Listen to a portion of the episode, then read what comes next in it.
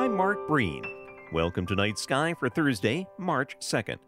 As Venus and Jupiter enjoy one more evening in each other's company, we'll continue yesterday's discussion detailing their apparent versus true motions.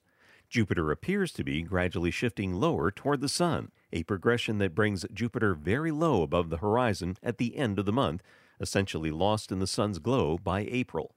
However, Jupiter's 12 year orbit around the Sun means its true motion is minuscule over one month's time.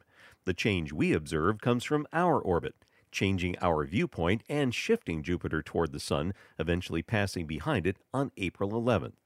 Venus, on the other hand, is much speedier, taking only 225 days to make a trip around the Sun. This means Venus's motion is much more of a combination of its own plus our orbit. At the moment, Venus continues to move out and away from the Sun, curving from behind it last fall and heading for its greatest separation on June 4th. Friday, we discuss why both of these planets are outstandingly brilliant on Night Sky.